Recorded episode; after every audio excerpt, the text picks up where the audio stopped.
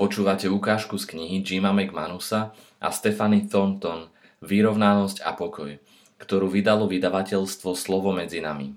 Knihu si za cenu 6,50 môžete objednať na e-mailovej adrese slovo smn.sk. V prvých dvoch fázach zdokonalovania sa v pro...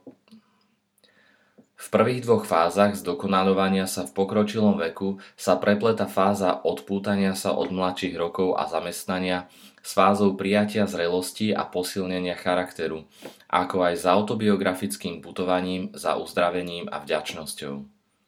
Čím viac sa blížime k starobe, tým väčšmi nadvezuje jedna fáza na druhú.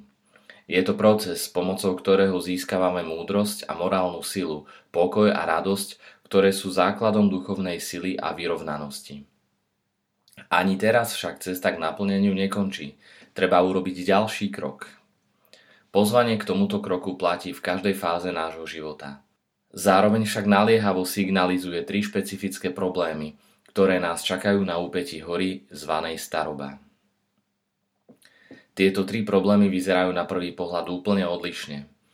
Ide o problém zvyknúci na neustále sa meniaci svet – vysporiadať sa so strátou čoraz väčšieho počtu ľudí, ktorých máme radi a prispôsobiť sa času, ktorý nielenže ide rýchlejšie, ale priam letí.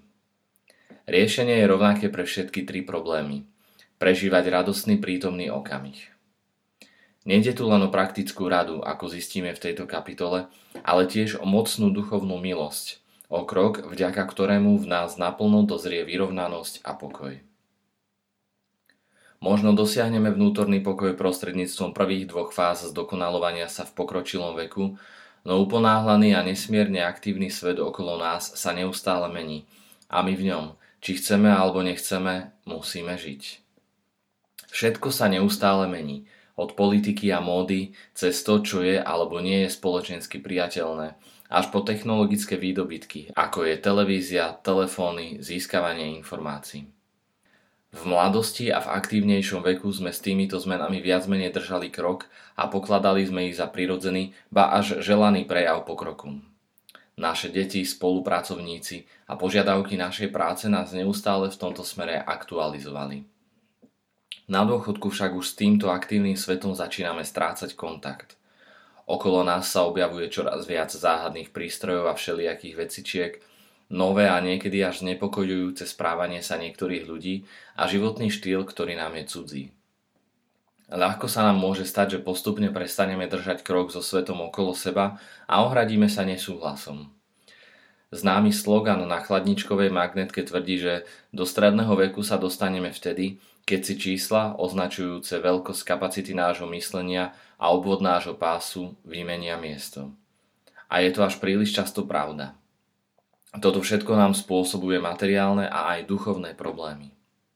Vecným problémom je poradiť si v tomto skvelom modernom svete, čiže nájsť spôsob, ako sa vysporiadať so zložitosťou neustále sa meniaceho života, no zároveň zostať v spojení so svetom okolo nás.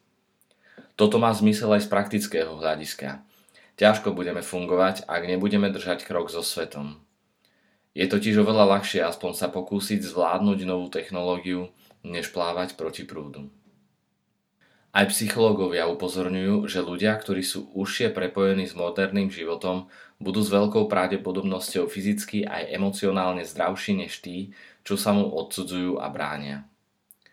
Odcudzenie je vnútorne negatívnym stavom, často spojeným s depresiou a izolovanosťou.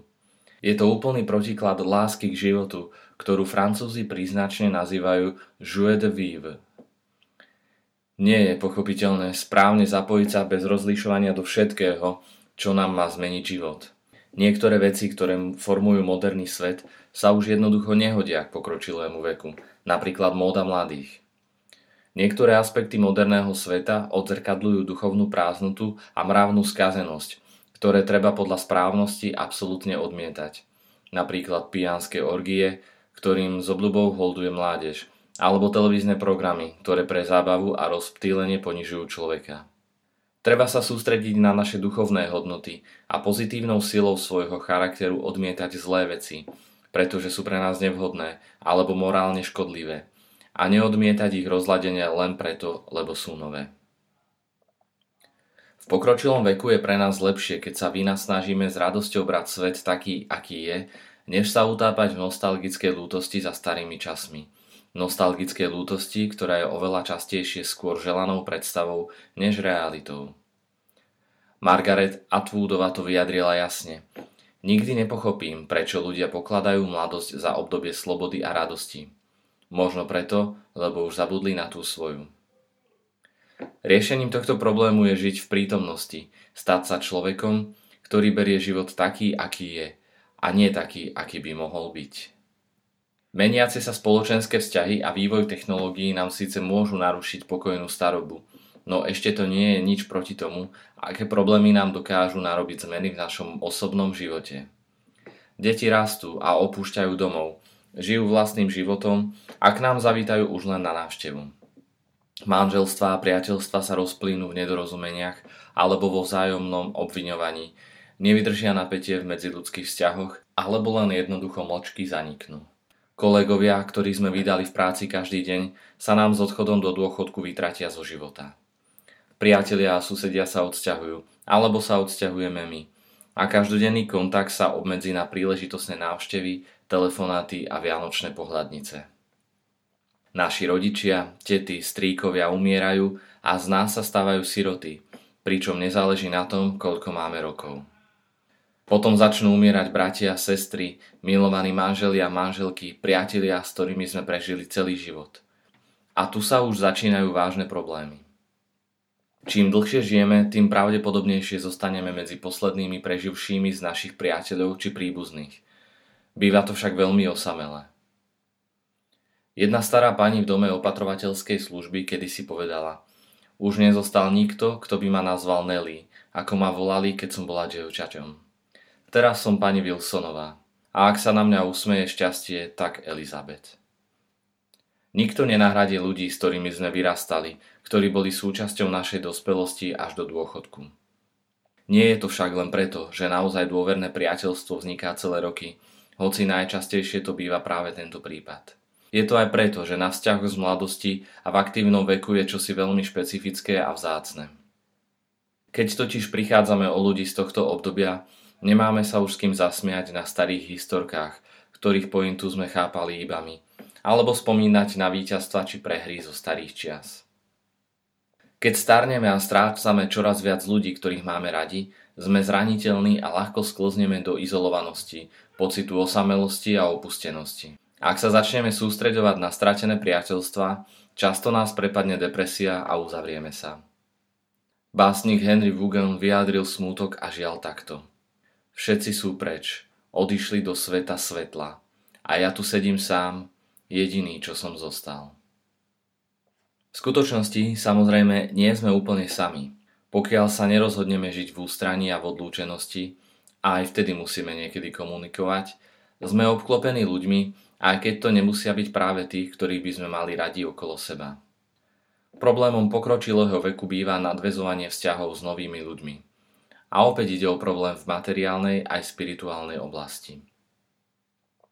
Človek je spoločenský tvor. Izolovanosť z každého človeka, aj z tých najlepších, urobí skôr či neskôr čudáka. Potrebujeme ľudskú spoločnosť, ale zároveň viac než to, aby sme prospievali na duchu aj tele, potrebujeme lásku. Jedným z najlepších predpokladov dlhého a zdravého života je kvalita našich vzťahov. Čisto z praktického dôvodu by sme teda mali správne reagovať na koniec starých vzťahov tým, že sa zoznámime s novými ľuďmi. Je to v našom najlepšom záujme. Treba však urobiť ešte viac než len toto. Ponúknuť ako dar seba samého. Darovať druhým svoju lásku a nebyť sebecký je totiž silnou duchovnou milosťou. V jednej piesni sa spieva Ak nemôžeš byť s tým, koho miluješ, miluj toho, s kým si. Liekom na osamelosť a izolovanosť nie je čakanie na to, že ma niekto bude mať rád, ale že ja ponúknem svoju lásku druhým. Najmä vtedy, keď naši milovaní odchádzajú z nášho života, vychádzajme s láskou v ústrety druhým, aby sa naša schopnosť mať niekoho rád postupne nevytratila.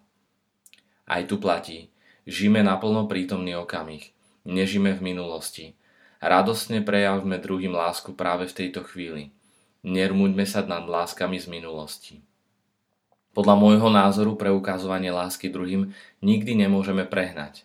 Nikto z nás totiž bez nej neprežije.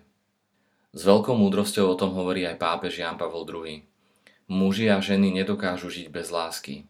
Ak sa im neprejaví láska, ak ju nespoznajú, nezažijú a neosvoja si ju, ak sa na nej nebudú osobne podielať, stanú sa z nich stvorenia, ktoré nerozumejú sami sebe a ich život stratí zmysel.